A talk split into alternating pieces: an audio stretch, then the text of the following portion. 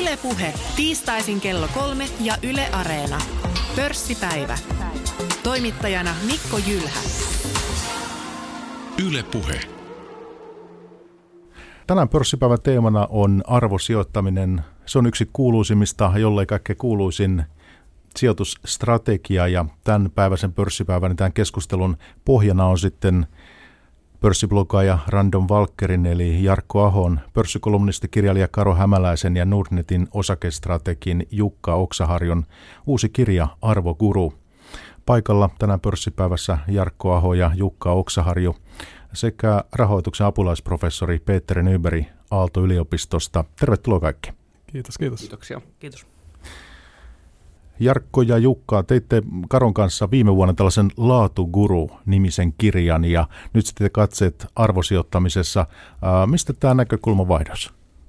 No tuota noin, sanotaanko niin, että, että eihän olemassa yhtä oikeaa sijoitustrategiaa, vaan kaikki vähän riippuu siitä, että kuka se sijoittaja on ja minkälaisia näkemyksiä hänellä on. Ja meidän tarkoitus on se, että tuodaan erilaisia strategioita sijoittajien saataville, tietoisuuteen – annetaan koulutusta ja opastusta sijoitusasioista ja sitten sijoittaja itse valitsee, että mikä on se oikea strategia.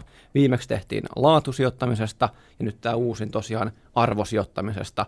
Ja ehkä myös hyvä mainita se, että eihän nämä välttämättä ole toisiaan poissulkevia, vaan sijoittaja voi hyödyntää yhtä aikaa sekä laatu- että arvostrategiaa. Oikeastaan vielä yksinkertaistaen, niin laatusijoittaja etsii hyviä yhtiöitä – ja arvosijoittaja etsii halpoja yhtiöitä. Ja totta kai me haluttaisiin mielellään samassa paketissa kasvava yhtiö, jolla on hyvä markkina-asema, hyvä johto ja se olisi samaan aikaan halpa. Mutta mikäli markkinoiden tehokkuuteen on lainkaan uskominen, niin tämän tyyppisiä kohteita samaan kääreeseen paketoituna ei tule tarjolle ainakaan kovin usein, jolloin se sijoittajan oma filosofia pitää keskittyä – systemaattisesti joko hyvien yhtiöiden tunnistamiseen tai halpojen osakkeiden tunnistamiseen. Tiedän, että kummatkin olette myös aktiivisia sijoittajia ja tosiaan Jarkko bloggaa ja, ja Jukka on kirjoittanut kirjojen lisäksi sitten omaa blogia myös Nordnetin sivuilla ja kertonut siellä omista sijoituspäätöksistään, niin minkälaisia sijoittajia te olette? Oletteko te kuinka paljon laatusijoittajia, kuinka paljon kasvusijoittajia, arvosijoittajia? Mikä tämä teidän tulokulma on? Mä voisin luonnehtia itseäni niin, että mä oon, mä oon sekä laatu- että arvosijoittaja. Mä oon ehkä näiden semmoinen yhdistelmä. Ja niin kuin tuossa kirjassakin me luokitellaan ne arvosijoittajat klassisiin ja moderneihin. Mä oon itse enemmän siellä modernin arvosijoittajan puolella, eli pyrin etsimään erittäin laadukkaita hyviä yhtiöitä, mutta en halua maksaa niistä liikaa. Eli se arvon määritys, mikä on arvosijoittajan perusjuttuja, niin se on aina mulla mukana omassa sijoitustoiminnassa. Joo, 2000-luvun alussa, kun itse aloitin omaa sijoitustoimintaa, niin nuoruuden innolla ostin kasvuyhtiöitä, finanssi, äh, tämä IT-kuplan jälkeen laskenutta Nokiaa, toinen pieni teknoyhtiö Vakon, joka nykyään jo pois pörssistä on, on ostettu, niin tämän tyyppisiin kasvukohteisiin panostin voimakkaasti ja ehkä 2000-luvun alun ensimmäiset kymmenen vuotta olin kasvusijoittaja, kunnes tuli finanssikriisi. Monen muun tavoin ajoin, ajoin aika kovaa seinää päin ja silloin – huomasin, että kaikki kasvu ei, ei ole arvokasta ja se, että turvamarginaalia pitäisi löytää myös halvasta hinnasta, jotta kaikki kasvuodotukset eivät siinä vielä olisi silloin, kun itse osaketta ostaa. Ja nykyään arvosijoittaja jonkin verran myös laatusijoittajan piirteitä siinä mielessä, että itse yrityksen olisi hyvä olla kasvavalla toimialalla, jotta ei tarvitsisi koko ajan ostaa, myydä, ostaa, myydä vain aliarvostuksen poistumisen takia. Mä voin vielä lyhyesti sanoa omasta sijoitusurastani ja mun sijoittajan evoluutiostani, eli aloitin itse asiassa indeksisijoittajana. Olin vähän aikaa indeksisijoittaja, koska uskoin rahoituksen professoreita. He, he sanoivat, että indeksisijoittaminen on paras strategia, kukaan ei voi voittaa markkinoita.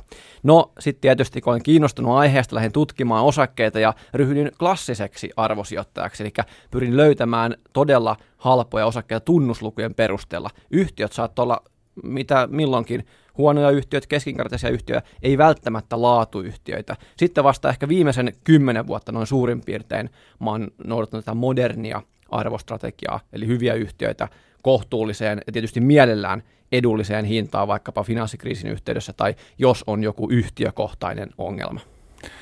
Peter Nyberg Aalto-yliopistosta.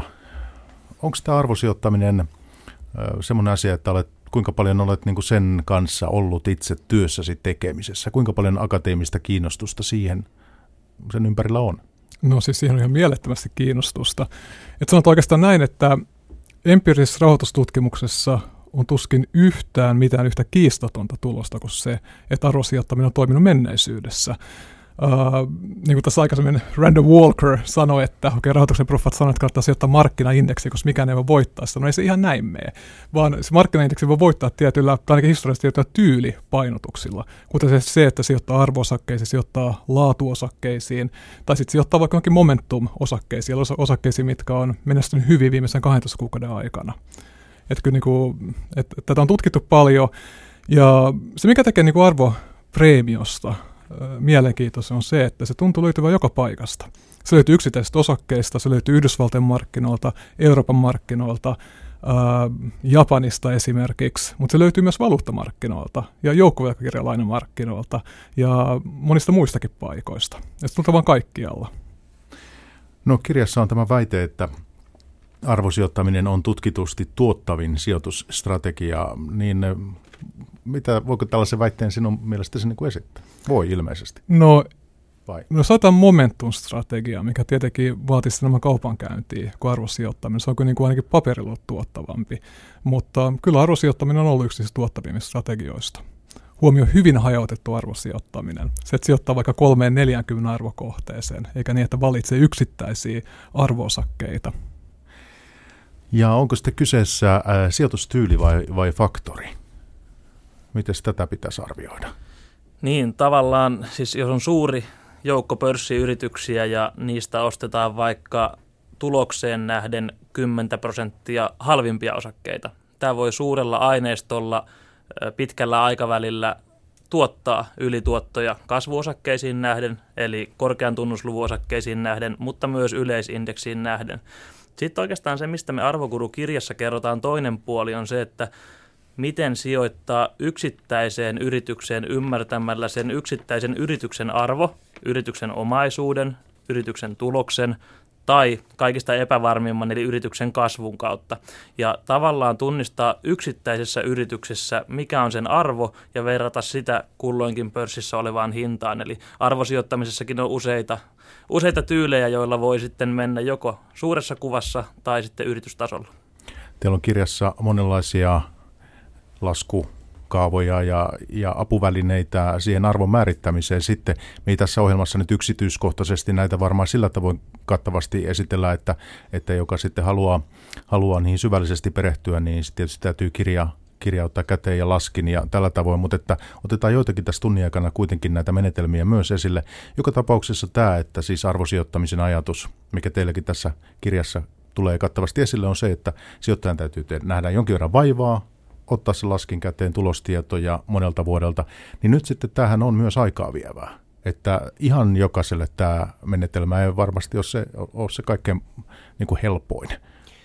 Kyllä mä oon ihan, ihan samaa mieltä, eli ei arvosijoittamista kannata tehdä, jos ei ole kiinnostunut siitä sijoittamisesta. Mun mielestä se pitää olla jollain tavalla harrastus. Eli ainut tavoite ei voi olla se, että nyt mä teen vain hirveän paljon fyrkkaa tällä sijoittamisella, vaan siitä pitää tykkää, tutkia yrityksiä, tehdä vähän laskelmia, ja jos sen ajan jaksaa uhrata, niin silloin arvosijoittaminen varmasti on tuottosaa.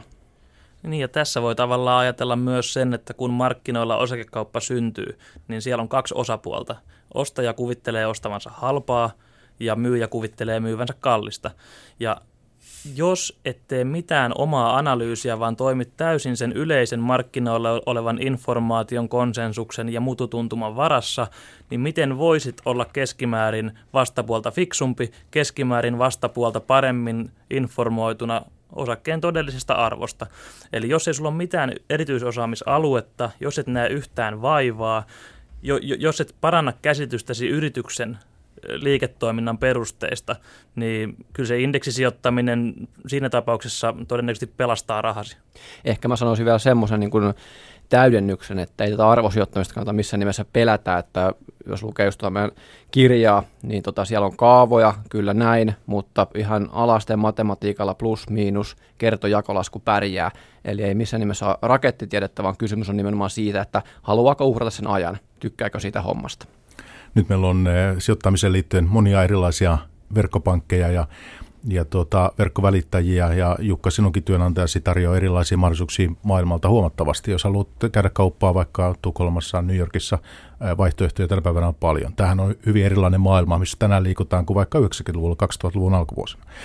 No nyt sitten jos mietitään arvosijoittajan, että Helsingissäkin on pörssiyhtiöitä varmaan joku puolitoista sataa, jos otetaan First North mukaan, Tukholma moninkertainen määrä – niin eh, minkälaisen, tähän vaatii sitten aika paljon vielä, jos haluaa lähteä ikään kuin Helsingistä eteenpäin, että, että vaikka jotkut yhdysvaltalaiset eh, lääketieteen pienet yhtiöt, niin niin tässä, tässä tullaan nimenomaan siihen realistiseen omaan ydinosaamisalueeseen, että jos lähdetään yhdysvaltalaista biolääketeollisuuden yhtiötä analysoimaan, niin siellä on todennäköisesti osakekaupan toisella puolella ekspertti, kun itse ollaan täysiä turisteja.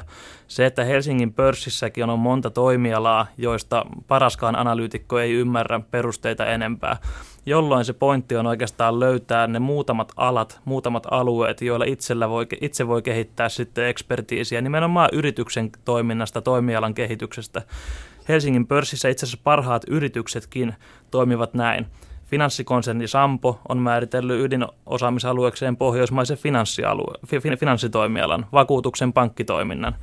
Se, että kone, kone liikuttaa ihmisiä ja tavaroita paikasta A paikkaan B, eikä laajenna valtakuntaa sitten semmoiselle alueelle, jossa heillä ei ydinosaamista ole.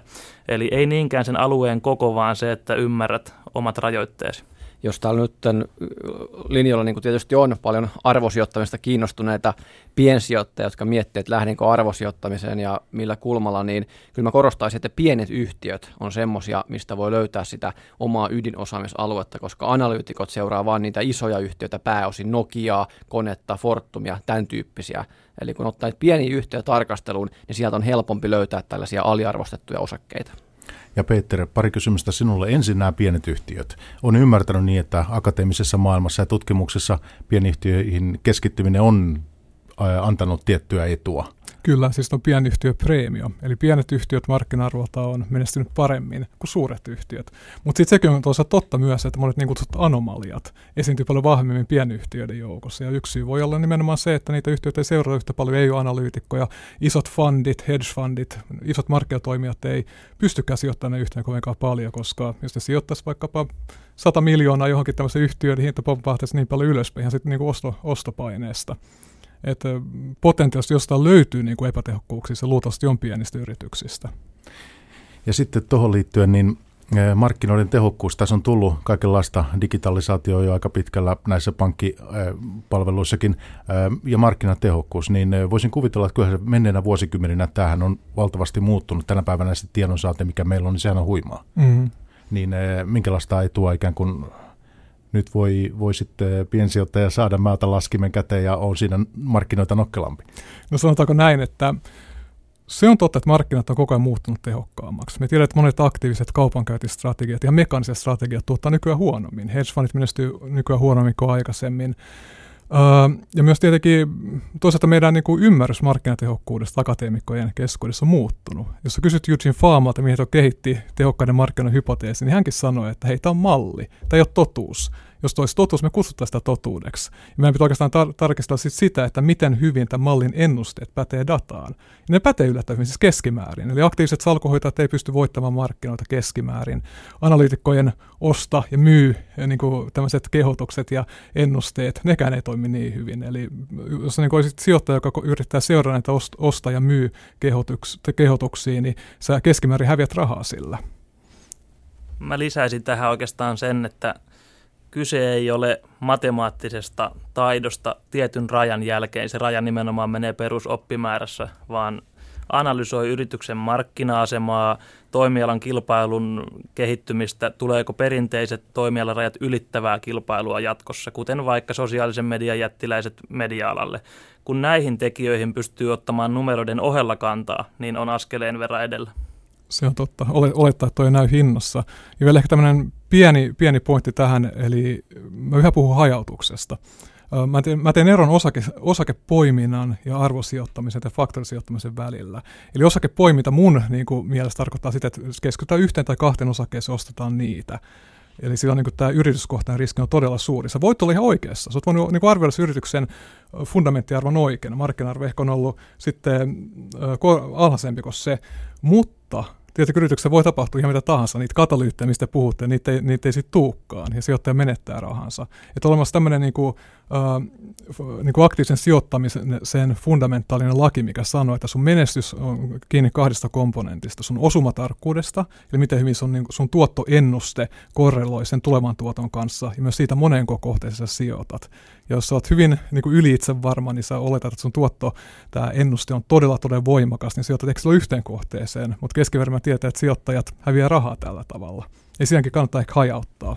Mä tarttuisin vielä tuohon tehokkaisiin markkinoihin, mistä tuossa äsken keskusteltiin, niin tavallaan se on se yksi näkökulma, mutta, mutta tavallaan mä kiinnittäisin huomiota siihen niin kuin aikahorisonttiin, aikaperspektiiviin. Että vaikka markkinat olisivat tehokkaat ja tutkimukset osoittaa, että ammattisalkunhoitaja ei voi voittaa indeksiä, miksi piensijoittaja pystyisi, niin mun mielestä piensijoittajalla on tiettyjä etuja ammattisijoittajiin nähden, ja yksi, tämä aikaperspektiivi on yksi. Ammattisijoittaja kumminkin, sen pitää tehdä jatkuvaa näyttöä asiakkaille, lyhyen aikavälin tuottoa. Piensijoittaja pystyy katsoa pitkää horisonttia, ostaa silloin, kun kohde on aliarvostettu, ja odottaa pitkään, että tämä äsken mainittu katalyytti purkaa sen aliarvostuksen. Ammattisijoittaja välttämättä ei voi odottaa niin kauan. Ja, ja varsinkin aliarvostettu osake, se on tyypillisesti tylsä, harmaa, poissa muodista, tilapäisen haasteen kohdannut. Jos rahasto olisi vaikka täynnä tämmöisiä kohteita, niin kuinka vaikeaa olisikaan myydä sitä rahastoa uusille omistajille?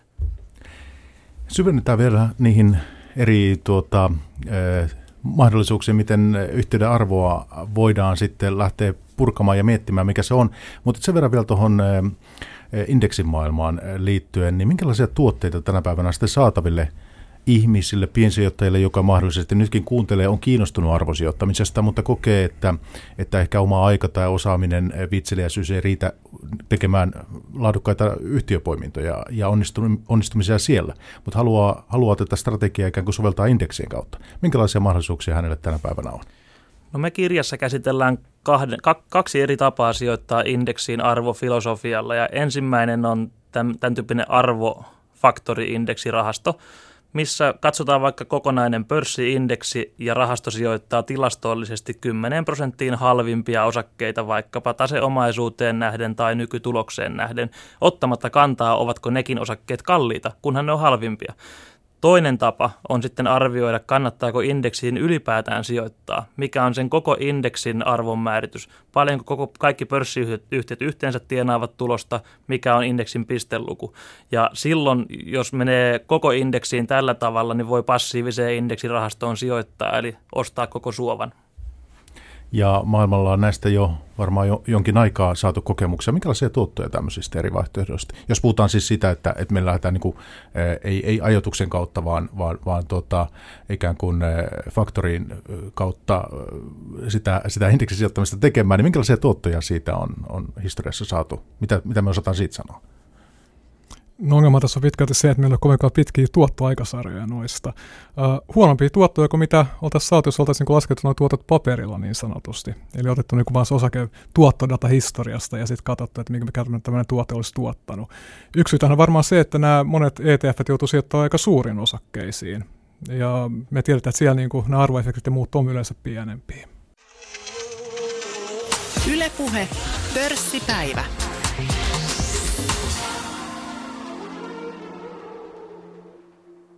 Tänään sitten puhutaan pörssipäivässä arvosijoittamisesta ja vieraana arvogurut Random Walker, Jarkko Aho ja Jukka Oksaharju.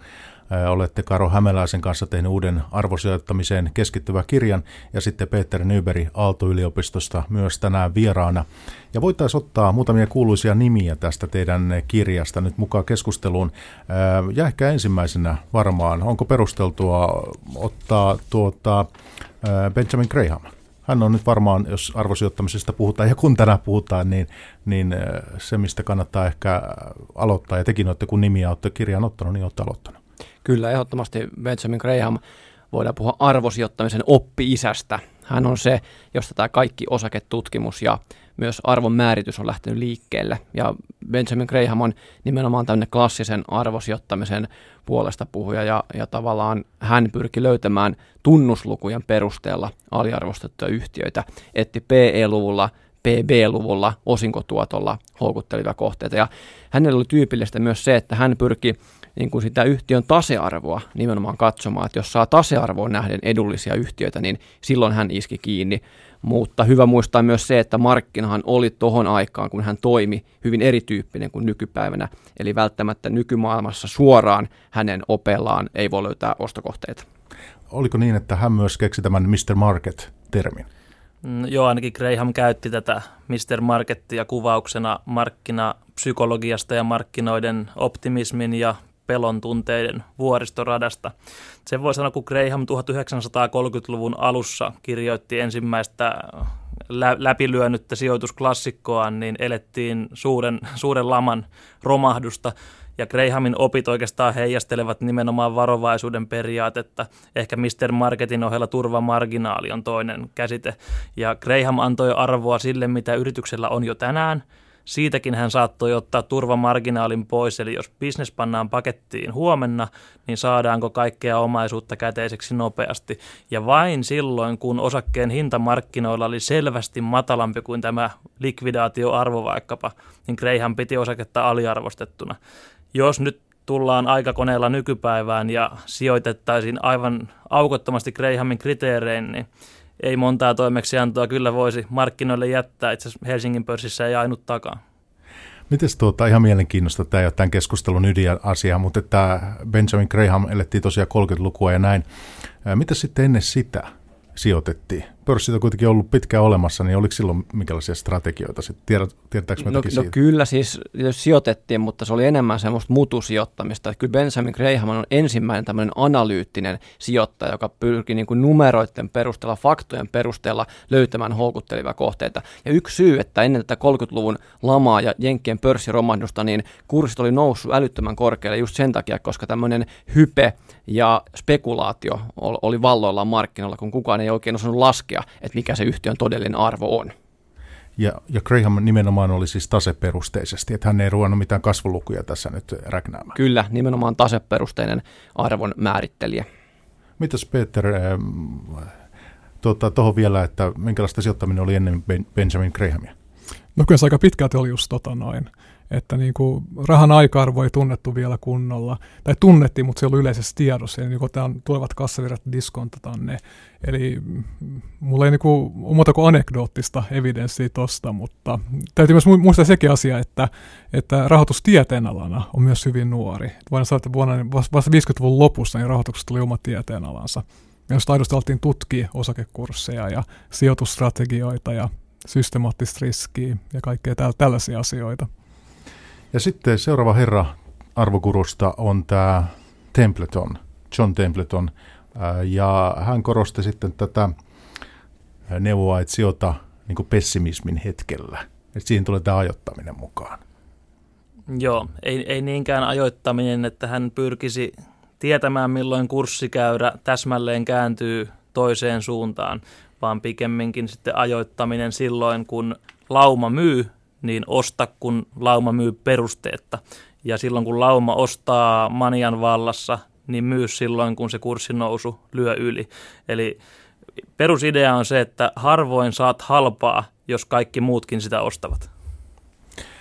Eli pitää tästä massan perästä juoksemisesta päästä eroon. Ja sitten se, että myös etsii niitä mahdollisuuksia eri puolilta. Tämä oli ilmeisesti hänen tuota, käsikirjassa. Kyllä hän oli tämmöinen niin kuin, katso globaaleita markkinoita laajemmin niin kuin erityyppisiä alueita ja, ja kyllä niin kuin Templeton myös näitä P-lukuja vähän niin kuin Grahamkin katsoi ja hän pyrki nimenomaan katsoa vähän pidempää horisonttia ja vertaamaan sitä yhtiön sen hetken P-lukua keskimääräisen pidemmän aikavälin P-lukuun ja kun se oli edullinen, niin hän osti. Ja jossain määrin myös tämmöisiä liikevoittomarginaalikäsitteitä hän tutki ja myös yhtiön kasvua ja pyrki vertaamaan nimenomaan siihen toimialan keskimääräisen tasoon. Jos yhtiö on keskimääräistä halvempi tai parempi, niin silloin hän osti. Ja voi sanoa, että ensimmäinen askel Grahamista eteenpäin on selvästi Templetonissa, eli Templeton ei katsonut pelkästään nykyomaisuuden määrää, vaan myös sitä paljonko omaisuus tuotti tulosta ja antoi jonkin verran arvoa sille, eli tultiin nykyomaisuus, joka on tällä hetkellä olemassa, se on niin kuin vähiten ennustamista vaativa, niin tultiin siihen, että mitä nyt jo ansaitaan, okei, sekin nähdään jo, mutta joudutaan ottamaan kantaa ja ekstrapoloimaan ikään kuin, että tämä olisi normaali tuloskunta myös jatkossa. Muuten kun te otitte näitä nimiä ja ihmisiä tähän kirjaan mukaan, oliko se kuinka helppoa, että onko nämä nimenomaan niitä arvosijoittamisen guruja? No kyllä varsinkin tuolta historiasta niin kuin sel- selkeää, ketkä gurut sieltä tulevat, mutta kun sitten 2000-luvulle ja nykypäivään tullaan, niin guruja löytyisi enemmänkin, varsinkin Yhdysvalloista, Suomesta ja Euroopasta. Toki täällä omat paikalliset gurunsa, mutta tämmöinen niin globaali ajattelu, jotka on vieneet arvosijoittamista filosofiana eteenpäin, niin hyvin, hyvin selvää, mistä se on liikkeelle lähtenyt. Ja oikeastaan Grahamin opetuslapset, heitä on nykypäivänä edelleen, edelleen valtavirrassa ja varmaan tullaan tässäkin keskustelussa heihin. Tullaan sitten eteenpäin tässä pörssipäivässä ja arvosijoittamisessa ja otetaan sitten seuraavat herrat Warren Buffett ja Charlie Munger. Kummasta aloitellaan? Ehkä Buffettista, kun hän usein näissä pörssipäivän lähetyksissäkin nimenä on aina esillä ollut ja syystä. Sitten Buffett, hän korostaa kassavirtaa. Se on, hän tuo sen tähän. Kyllä, Warren Buffett on varmasti kaikkein tunnetuin arvosijoittaja, mitä, mitä me historiasta tiedetään, ja hän on tosiaan ollut Benjamin Grahamin oppilas aikoinaan, saanut ne perusopit arvosijoittamisesta hänen kauttaan, mutta tota, hän on itse asiassa muuttanut viimeisten vuosien aikana sijoitustyyliään aika merkittävästi, eli hän ei enää pyri välttämättä löytämään niin huippuhalpoja yhtiöitä kuten Graham, vaan hän keskittyy nimenomaan siihen laadukkuuteen, vähän niin kuin se moderni arvosijoittaja tekee nykypäivänä, tutkii yhtiöitä, että onko niillä hyvä johto, onko niillä joku kilpailuetu, mikä pitää kilpailijat loitolla, ja kun tällaisia yhtiöitä saa kohtuulliseen hintaan, niin silloin Buffett ostaa. Joo, ja se, että kun Graham hyvin mekaanisesti analysoi vaikka PE-luvulla montako kertaa vuosituloksen verran osake maksaa, niin Buffett ottaa tästä kassavirtanäkökulman askeleen eteenpäin ja katsoo paljonko tuloksesta voidaan oikeasti omistajille jakaa osinkoina tai investoida kasvuun.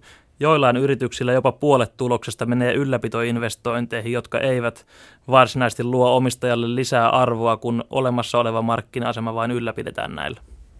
Niin, teillä on kirjassa tämä omistajan tulos. Se on yhtä kuin nettotulos plus poistot ja arvon alentumiset miinus ylläpitoinvestoinnit ja nettokäyttöpääoman muutos, omistajan tulos. Kyllä, tämä on aika itse asiassa nerokas kaava mun mielestä, minkä Buffett aikoinaan esitti tai lanseeras. Moni piensijoittaja nimenomaan katsoo vaan sitä nettotulosta tai osakekohtaista tulosta, eli EPSiä, mutta eri yhtiöillä tämä EPSI on eri arvoinen. Niin kuin Jukka tuossa just hienosti sanoi, niin monilla yrityksillä EPSistä tosi suuri osa menee pelkästään sen nykyisen liiketoiminnan ylläpitämiseen, ja sillä ei ole mitään arvoa sijoittajille. On tärkeää, että se kassavirta, nimenomaan se tulos muuttuu kassavirraksi ja voidaan jakaa omistajille tai tehdä kasvuinvestointeja. No kun itse teette analyysiä, niin käytättekö tätä joka kerta eikä kuin tätä menetelmää siinä myös rinnalla? Osa. Se, se on aivan välttämätön käyttää, kun on kerran ymmärtänyt, mitä siinä pyritään laskemaan ja ehkä vielä tästäkin askel eteenpäin, että kuinka suuren osan tuloksesta yritys kykenee kannattaviin kasvuinvestointeihin laittamaan. Kysymyshän on siinä, että paljonko yritys jakaa osinkoina ja paljonko se investoi kasvuun, että kumpi investoi pääomat tehokkaammin, yritysjohto vai sijoittaja itse. Ja mä kiinnitän huomiota siihen, että yritysjohto löytäisi parempia kohteita kuin minä. Siksi sijoitan yhtiöön. Ja teillä kirjassa on myös monia tällaisia case-esimerkkejä tähänkin liittyen. Kyllä, keissejä on itse asiassa todella paljon, pääosin Helsingin pörssistä, mutta myös ulkomailta, muun muassa H&M, mikä on tällä hetkellä erittäin mielenkiintoinen nimenomaan arvosijoittajan näkökulmasta. Entinen kasvuyhtiö, mikä on kohdannut ongelmia, en nyt ota kantaa tässä, että onko ne väliaikaisia vai kenties pysyviä, mutta ongelmia kuitenkin ja kurssi on laskenut niin houkuttavalle tasolle siinä mielessä, että sitä kasvupotentiaalista ei enää tarvitse hirveästi maksaa. Warren Buffettista kun puhutaan, niin äh, hän on kuitenkin tässä teknologiasektorilla, hän ei kovin paljon ole laittanut paukkuja hänen mittakaavassaan siis siihen. Nyt viime aikoina ostanut Applen osakkeita. Sitten yksi, ymmärtääkseni jonkinlainen epäonnistuminen hänellä on ollut tämä IBM. Eli siinä hän, ei, hän on niitä myynyt pois ja, ja se ei mennyt ehkä ihan niin kuin, kuin siinä kuviteltiin tai toivottiin. Joo, juuri, juuri näin. Tosin IBMssä Buffett ei tainnut pääomaa hävitä, mutta jäi monta vuotta indeksin tuotoista ja tavallaan vaihtoehtoiskohteiden tuotosta. Että siinä mielessä se on varmasti huono sijoitus hänelle ollut. Mä luulen, että Buffettin 2010-luvun innostus sijoittaa IT-alalle ja tavallaan uusiin toimintoihin johtuu siitä, että perinteiset toimialarajat ylittävä kilpailu monine megatrendeinen digitalisaatio kattokäsitteenä huomioiden muuttaa niin pysyvästi rakenteita kilpailussa, että on pakko valita hevosensa myös sieltä. Tuliko se vähän myöhässä mukaan näin? Sen aika, aika näyttää. Ihan siis kokonaisuutta katsoen, niin Buffettin firma, sillä menee paremmin kuin koskaan mutta se, että jälkiviisaus, niin ehkä Amazonin ja Googlen kaltaiset firmat, niin Buffett on kehunut, mutta ei ole ostanut. Ja mun mielestä, jos tässä lisätä, niin on tietenkin hyvä pitää just mielessä nämä riskit, mitä arvosijoittamiseen voi liittyä. Eli muistaakseni vuonna 1998-1999 niin Buffettin firma menetti noin 44 prosenttia markkina-arvostaan, samalla kun markkinat nousi. Oliko se noin 30 prosenttia siinä aikana, mikä tietenkin johtuu IT-kuplasta. Että tietenkin moni muu sijoittaja olisi jo joutunut poistumaan markkinoilta ton takia. Buffett onneksi selvisi hengissä ja porskuttaa edelleen vahvana. Mutta tämä on just niinku tämä, että me tiedetään just niinku tutkimuksesta, että, että on tiettyjä aikakausia, milloin valu, nämä arvostrategiat ei toimi kovinkaan hyvin, vaan ne tuottaa negatiivisesti suhteessa vaihtoehtoisen kasvustrategiaan. Ja myös niinku nämä huonot ajat on korreloituneita eri markkinoilla. Et jos arvostrategia menestyy huonosti vaikkapa Jenkeissä, niin on todennäköisesti menestyy huonossa, huonosti myös Euroopassa ja myös valuuttamarkkinoilla ja muillakin markkinoilla. Tällainen kiinnostava kovarianssi-ilmiö löytyy näistä strategioista. Ja tästä päästään nyt nimenomaan siihen, mitä mä painotin aikaisemmin, eli arvosijoittajan pitää olla kärsivällinen, ja Kyllä. sillä piensijoittajalla on mahdollisuus olla kärsivällisempi kuin ammattisijoittaja, joka hätäilee, kun jää indeksin kelkasta lyhyellä aikavälillä. Vieläkö halutaan lausua jotakin Buffettista vai? No se, se voidaan sanoa, että Buffettilla taitaa nyt kaksi ensimmäistä ohjenuoraa olla se, että yksi, älä häviä rahaa, kaksi, älä unohda ensimmäistä ohjenuoraa. Ja se, että näihin trendikkäisiin uusiin kasvuyhtiöihin sisältyy sisäänrakennetusti se, että joudut maksamaan valtaosa osakekurssistaan tulevaisuutta ja kasvua, joka taas Buffettin oppiisa Benjamin Grahamille oli nollan arvoinen. Niin ehkä se Buffettin tyyliliukuma nuoruusvuosilta nykypäivään, jolloin hän on lähes 90, niin on, on suuri evoluutio käynyt, jotta hän on vaikka Apple, Apple on itse asiassa hänen suurin omistuksensa tällä hetkellä, taitaa 40 miljardin taalan paikkeilla olla hänen positionsa siinä. Ja hänen niin Aisa parissa tai työtoverinsa, yhtiökumppaninsa Charlie Manger on tota, teillä myös kans, eh, kirjassa mukana. Ja hän arvostaa tavanomasta nopeammin kasvavia yhtiöitä sekä kilpailuetua etsii poikkeuksellisen kannattavia yhtiöitä, jotka voivat investoida kannattavan kasvunsa korkealla todennäköisyydellä ja maltillisin pääoman tarpeen.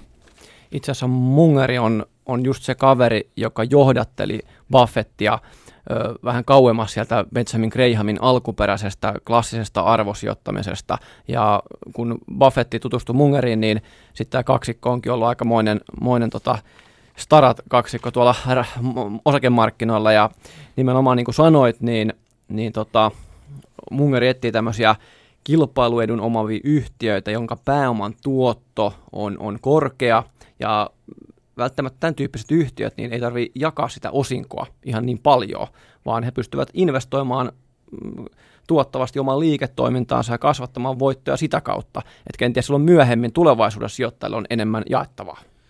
Ja ehkä se peruslähtökohta tähän aivan alkuperäiseen arvosijoittamiseen, jossa ostetaan kerran halpaa ja myydään, kun aliarvostus on poistunut, niin tämä nykypäivän mungerilainen ajattelu on se, että ei välttämättä osteta yrityksen nykyisyyteen nähden halpaa, mutta halpaa siihen korkoa korolle kasvupotentiaaliin, jolloin osaketta ei tarvitse heti myydä, kun hinta hieman nousee. Se voi sanoa näinkin, että hakeudu hyvien, bisnes, hyvien bisnesten omistajaksi.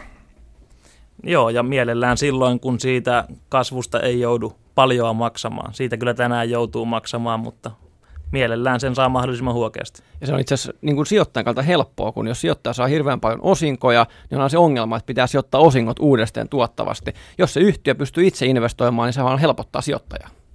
Mites muuten sitten, meilläkin saattaa kuuntelijoissa olla joku, joka on Berkshire Hathawayn osakkeomistaja. Suomessa on, on, on heitäkin ja Miten yhtiölle nyt kuuluu? Osaatteko siitä kertoa, että tämä kaksikko on jo, on jo niin kuin ikäsarjaa, ikämiehiä, näin voi sanoa, niin mites, miltä näyttää yhtiön tulevaisuus?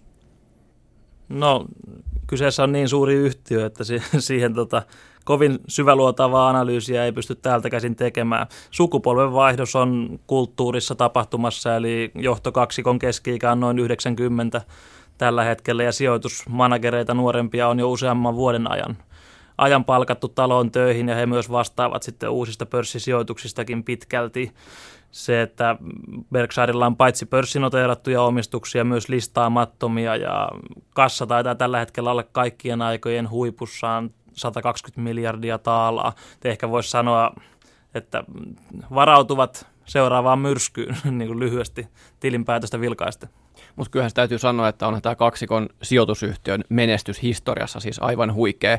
Keskimäärin sitä noin 20 prosentin vuosituottoa osakemarkkinoilla, niin harva siihen pystyy. Tietysti yhtiön koko on tällä hetkellä on niin suuri, että on vaikea löytää semmoisia indeksin tuoton ylittäviä kohteita. Otetaan pari nimeä vielä esille tässä. Bruce Greenwald on toinen heistä ja sitten Joel Greenblatt. Näistä kirjoitatte. Äh, Greenwaldiin liittyen, niin äh, tässä on kolme, kolme tämmöistä äh, termiä, mikä voitaisiin ottaa nyt esille tässä. Omaisuusarvo, asset value, sitten on tulosvoima-arvo, earnings, power value ja kokonaisarvo, total value. Näitä kirjassa käytätte ja miten näitä voi hyödyntää arvonmäärityksessä? No hyvin lyhyesti Greenwaldin konsepti perustuu pääoman tuottoon, eli sijoittaja sijoittaa yritykseen pääomaa, yritys investoi pääomat ja riippuen siitä, mikä on yrityksen pääoman tuottoaste, jos pääomille saadaan, sanotaan karkeasti yli 10 prosentin tuotto, eli yrityksen tulos on yli 10 prosenttia suhteessa taseen pääomaan, mitkä omistaja on, on investoinut, yrityksellä on tulosvoimalla arvoa. Se saa korkeamman arvon tuloksellaan kuin nykyomaisuudellaan. Tästä askel eteenpäin, jos tulosta voidaan investoida yli 10 prosentin tuotto myös kasvuinvestointeihin, niin kasvukin saa arvoa. Se, että jos yritys, yrityksellä on vaikka 100 miljoonaa varoja käytössään ja tulos on 5 miljoonaa, se on 5 prosentin tuotto, omistajalla olisi todennäköisesti muualla parempi sijoituskohde varoille, vaikka pitkän aikavälin osakeindeksisijoitus, jolloin se positiivinen tulos, puhumattakaan, että kasvuun investoitaisiin yhtä matalalla prosentilla, oikeastaan tuhoaa sitä omistaja-arvoa, vaikka tulos sinänsä on suuri ja positiivinen. Et kyse on siitä, kuinka tehokkaassa käytössä pääomaan yrityksessä ja paljonko sitä voidaan kasvuun investoida yhtä korkealla tuottoasteella. Voitaisiko me ottaa tähän joku ihan yhtiö, pohtia hieman sitä, että miten tätä voitaisiin hyödyntää siinä arvonmäärityksessä, mikä otettaisiin, tulee mieleen vaikka Apetit tai Stockman, Stockman ehkä vähän hankalassa tilanteessa tässä, mutta että eh, otetaan vaikka tämä Apetit, niin miten mä voisin tätä mallia, ikään kuin vähän voitaisiin täsmentää sitä kuuntelijalle, että miten mä voisin lähteä purkaa sitä Apetitin kurssia ja arvoa. Itse asiassa meidän kirjassa on vähän erityyppisiä yhtiöesimerkkejä just tähän konseptiin liittyen, ja Apetit, se on yksi yhtiöesimerkki, ja se esimerkki kuvaa nimenomaan tämmöistä vähän ehkä heikko laatuisempaa yhtiötä, minkä pääoma ei tuota hirveän paljon, kasvupotentiaali on rajallinen ja yritysjohdostakaan niin kuin, ei nyt ihan, ihan siihen tietoa, että onko siellä kaikki, niin kuin, no, mitä nyt sanoisi, tehdäänkö ihan niitä oikeita päätöksiä juuri tällä hetkellä. Nyt viittaan e-, ehkä esimerkkinä siihen, että on monia kannattamattomia liiketoimintoja, mitkä on pidetty siellä liiketoimintaportfoliossa ja niistä ei ole osattu luopua ja tämä on sitten laskenut sitä, sitä yhtiön kokonaistulosta. Ja kun on tämmöinen yhtiö kyseessä, niin voidaan käyttää tätä omaisuusarvon määritysmenetelmää. Ja on kysymys siitä, että lasketaan yhtiölle niin sanottu likvidaatioarvo, näin niin kuin esimerkkinä. Ja siinä on idea se, että jos yritys omaisuus myytäs, likvidoitas ja rahat palautettaisiin omistajille, niin kuinka paljon rahaa omistajat sais, niin siinä on se yhtiön arvo. Nyt sitten esitätte kirjassa tällaisen väitteen, että CAP-malli on arvosijoittajalle hyödytön. Tämä on äh, tämä CAP-malli tämmöinen näissä usein esille tuleva asia. Niin mitäs Peter, mitä sä tämmöisestä väitteestä ajattelet? No siis äh, CAP-malli varmaan lähes kaikille hyödytön. Me tiedetään empiirisistä tutkimuksista, että Capital Asset Pricing Model ei toimi kovinkaan hyvin. Eli markkinabetat ei ennusta tulevia tuottoja, eikä kerro paljon mitään sijoittajan tuottovaatimuksesta. Mutta täytyy muistaa, että oli ensimmäinen malli, mikä kehitettiin rahoitusteoriassa 60-luvun alussa. Ja totta kai teoria on mennyt siitä paljon eteenpäin ehkä niin se tärkeä asia niin CAP-mallissa on se, että se intuitio sen takana, että meidän pitäisi kuitenkin keskittyä systemaattiseen riskiin. Ja aina kun sä teet arvosijoittamista tai laatusijoittamista tai muuta sijoittamista, otat systemaattista riskiä tai kovarianssiriskiä, koska arvosakkeet yleensä liikkuu samankaltaisesti, kasvuosakkeet liikkuu samankaltaisesti, ne liikkuu yhdessä. Ja kun, kun yksi niin arvobetti, niin se, jos se arvo tipahtaa, niin todennäköisesti muidenkin sun näiden niin bettien arvo tipahtaa samanaikaisesti. Eli tuo on niin ehkä se intuitio Capmin takana. Mutta se on, se on totta. Capmi ei toimi kovinkaan hyvin.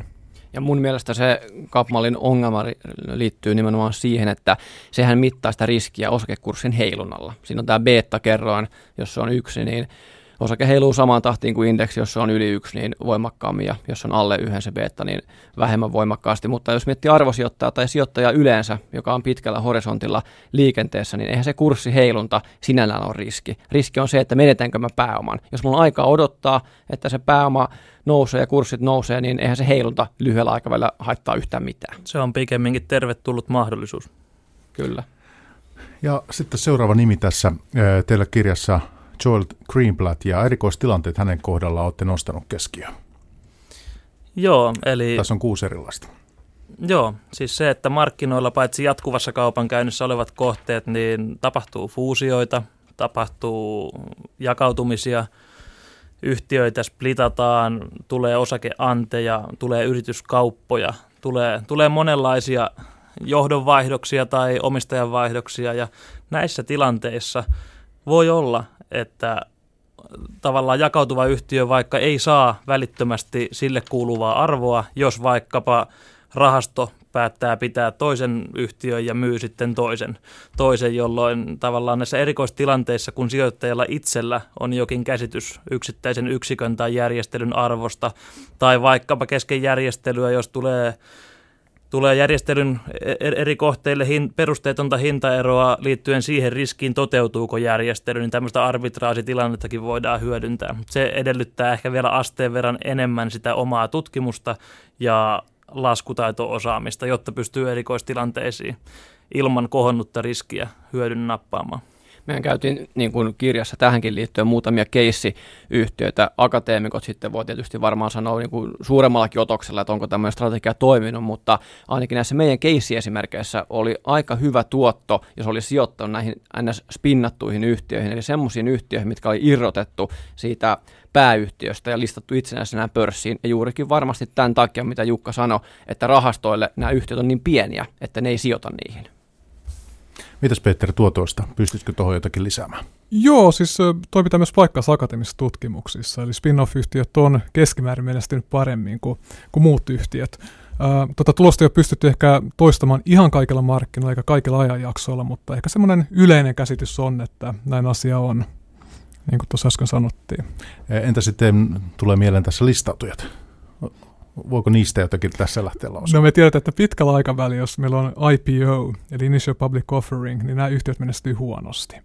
Eli noin viiden vuoden aikavälin niin menestyy huonommin kuin markkinat. Ekan päivän tuotot yleensä hyviä, mutta sen jälkeen niin keskimäärin menestys on ollut huonoa. Kun puhutaan eh, erikoistilanteista, niin eh, Jukka Oksaharjo ja Jarkko Aho, sijoittajia molemmat, oletteko te kuinka paljon hyödynnätte erikoistilanteita itse? Mä en itse ihan, ihan tota niin, hirveän paljon niitä hyödynnä. Eli on nimenomaan enemmän se pitkän aikavälin sijoittaja, joka tekee sen arvonmäärityksen ja sijoittaa niihin laadukkaampiin moderneihin arvoyhtiöihin. Eli tämä erikoistilanne sijoittaminen, mikä se on yksi arvosijoittamisen haara, mutta se on semmoinen haara, mitä mä itse en hirveästi suosi. Joo, mä en ole itse koskaan listautumisanteihin osallistunut, enkä itse asiassa mihinkään muuhunkaan antiin. Se, mitä tulee yritysvalinnoissa, niin pikemminkin valitsen yrityksiä, joiden johto tekee yritysjärjestelyjä. Ostan sellaista yritystä, jonka johto on minua parempi osallistumaan erikoistilanteisiin. Entäs Peter? Sanotaanko näin, että mä teen yhteistyötä yhden jenkkiläisen markkinatoimijan kanssa. Ja, niin kuin, ja meillä on aktiivisia kaupankäyntistrategioita, että mä saan tiettyä tuloa siitä, jos nämä toimii. Eli sitä kautta me osallistun tämmöisiin tilanteisiin, mutta omat rahat sijoitan pitkälti passiivisesti ja myös niin kuin arvosijoittamisen näkökulmasta, mutta enemmän sitä arvo ETFiin ja vastaavanlaisiin tuotteisiin. Ja aktiivinen sijoittaminen on mulla sitten niin kuin muiden rahoilla osittain. Voitaisiin osingoista puhua tässä vielä pörssipäivässä. Meillä on sen verran aikaa, että voitaisiin niistäkin jotakin, jotakin sanoa. Ja siis tämä yksi huomio, mikä oli minusta mielenkiintoinen teillä kirjassa, niin yrityskaupoista puhdistettuna 2010-luvun yleiskuvaksi on muodostunut miltei koko nettotuloksen jakaminen osinkoina koko pörssin tasolla. Näin siis Helsingissä. Eli, eli sangen runsaskätisesti on, on osinkoja jaettu. Joo, siinä osaselit, osaselityksenä on varmasti se, että osakkeiden vaihtoehtoiset tuotot korkomarkkinoilla ovat heikentyneet, pääoma on virannut pörssiin, kurssit ovat nousseet ja ikään kuin tarjotakseen myös jatkossa hyvää osinkotuottoa, niin yritysjohdolla on tietty paine ylläpitää korkeaa osingonjakoa suhteessa tulokseensa. Toinen on se, että ehkä tähän 2010-luvun nolla talouskasvuun keskimäärin, mikä nyt on kymmenessä vuodessa Suomessa nähty, nyt on vasta palattu sinne, mistä ennen finanssikriisiä Suomen talous alaspäin lähti, niin on menty kapasiteetilla, joka on riittänyt sitten ylläpitämään nykyistä toimintaa ja markkina-asemaa ja tuotantoa, jolloin se pääoma tietyissä yrityksissä onkin ollut fiksua palauttaa omistajille, eikä investoida sellaisiin toimintoihin, joissa yrityksillä ei ole kilpailuetua.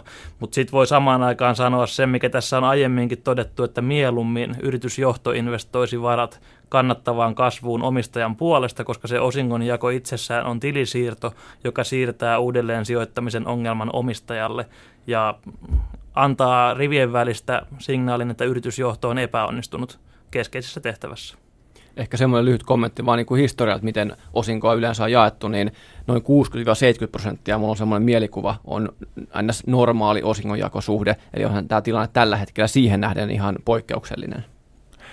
Äskettäin Apple kertoi alkavansa ostaa omia osakkeitaan takaisin. Mites Peter, jos miettii asiaa niin kuin akateemisen näkökulman kautta, niin tämä eri, eri tavat, voitonjaon tavat, niin mitäs niistä pitäisi sanoa? On ihan kitkatonta maailmaa, missä ei ole kaupankäyntikustannuksia, ei ole veroja, ää, yritysjohdon intressit on aina omistajien edun mukaisia, niin ei pitäisi oikeastaan olla väliä, millä tämä voitot jaetaan sitten sijoittajat. Onko se osinkojen kautta vai osakkeen takaisinnoston kautta. Mutta me tiedetään, että näitä kitkatekijöitä on olemassa maailmassa.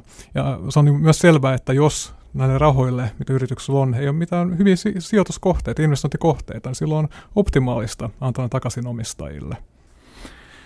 Ja sitten kirjasta kanssa semmoinen, semmoinen huomio. Korkean osin, osinkotuoton yhtiöt ovat tuottaneet historiassa selvästi paremmin kuin matalan osinkotuoton yhtiöt. Kyllä, saanko tuohon sanoa? To, toi on arvostrategia.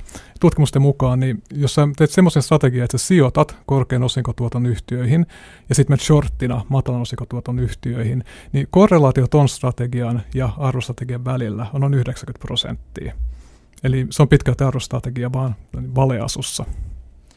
Tähänkin voi sanoa, että korkean osinkotuoton omaavien yritysten taustalle kätkeytyy usein korkea osingonjakosuhde, eli yritys jakaa suuren osan tuloksestaan osinkoina ja va- samaan aikaan investoi vain vähän. Kun nämä tuottavat hyvin, niin voidaan jälleen kysyä, että onko se yritysjohto kovinkaan hyvä investoimaan keskimäärin. Vai haluatko Jarkko tuohon jotakin lisätä?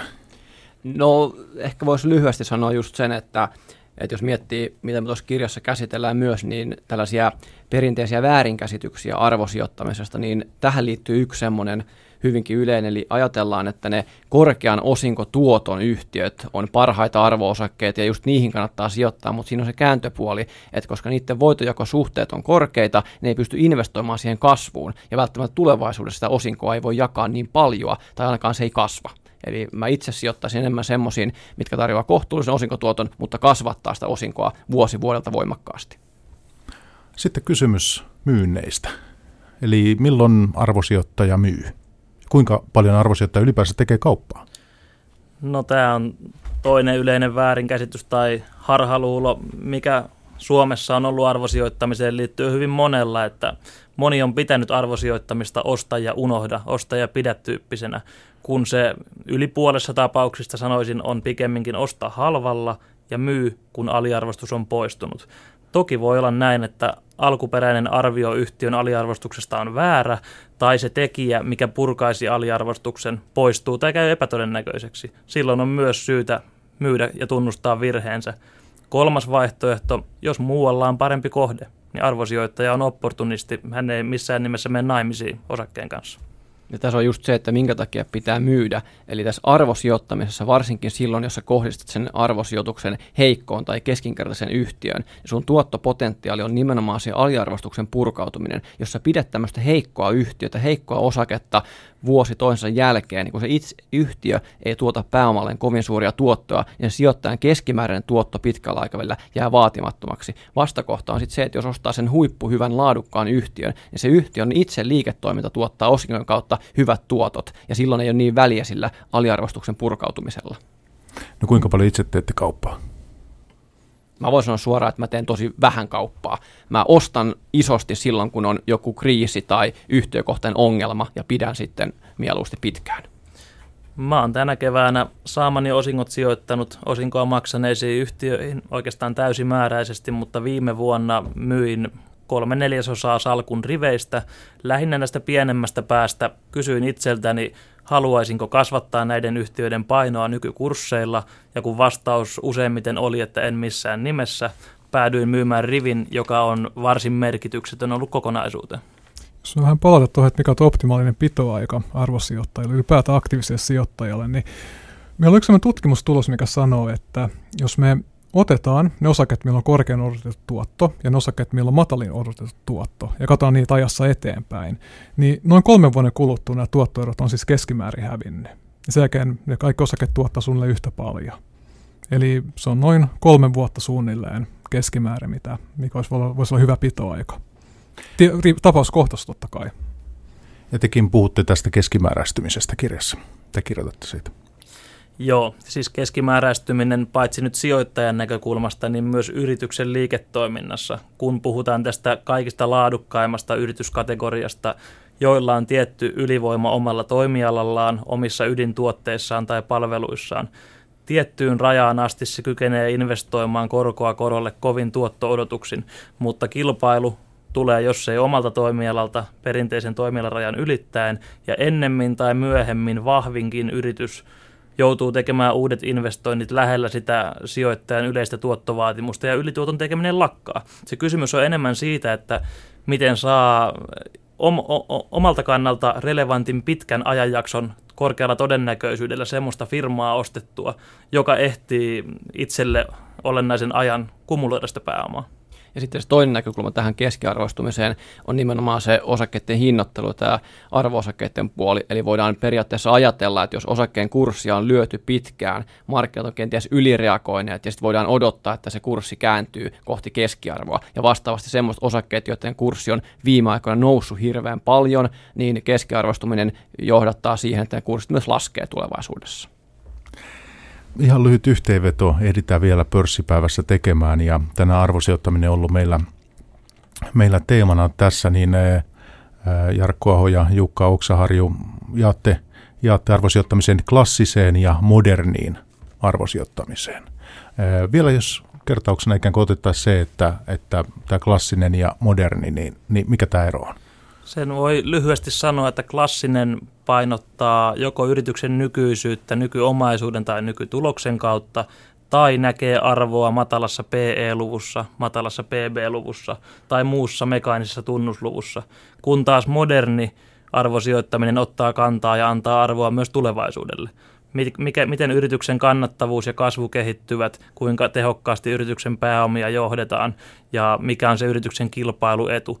Ja ne on oikeastaan yhdistävät arvon kolme komponenttia, omaisuus, tulos ja kannattava kasvu. Tässä järjestyksessä epävarmuus myös lisääntyy ja arvosijoittajan tapauskohtaisesta profiilista riippuu, minkä painoarvon hän on valmis antamaan tälle epävarmemmalle kasvulle.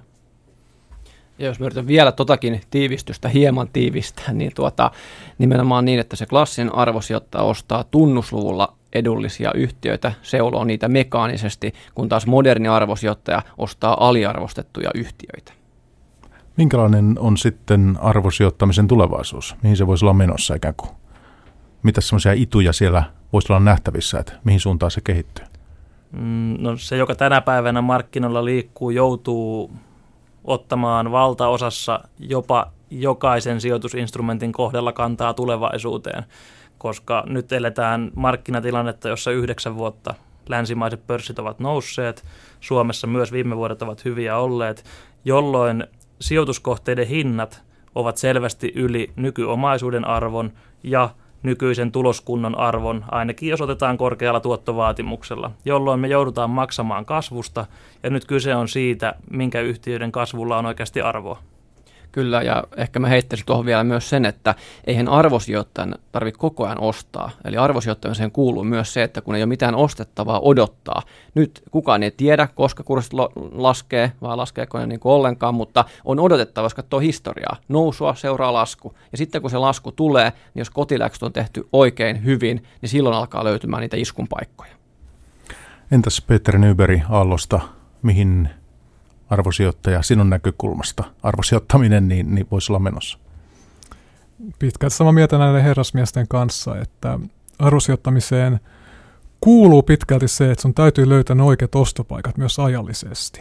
Me tiedetään historiallisessa datassa, että arvosijoittaminen ei ole aina toiminut, kuten mä sanoin aiemminkin.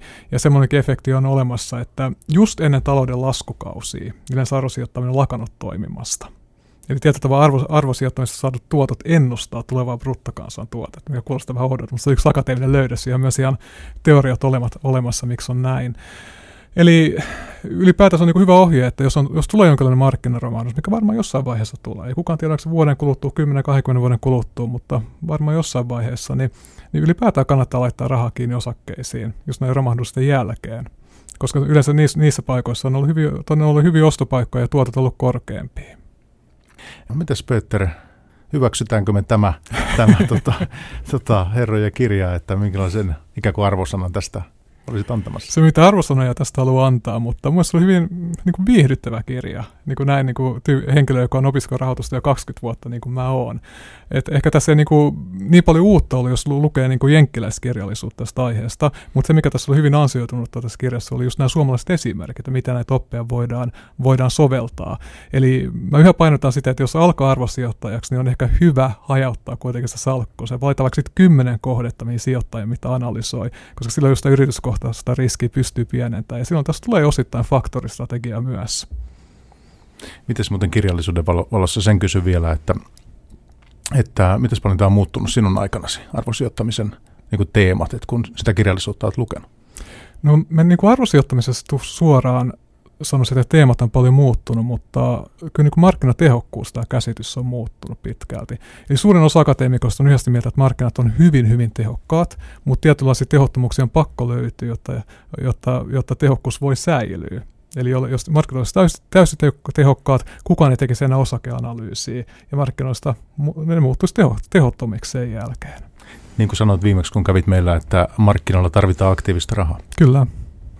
On aika kiittää pörssipäivän vieraana tänään Petteri Nyberi tuossa viimeksi äänessä Aalto-yliopistosta, apulaisprofessori, ja sitten äh, sijoituskirjailijat Jarkko Aho eli Random Walker ja sitten osakestrategi Jukka Oksaharju Nordnetiltä.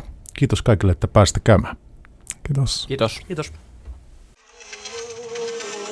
Ylepuhe Pörssipäivä.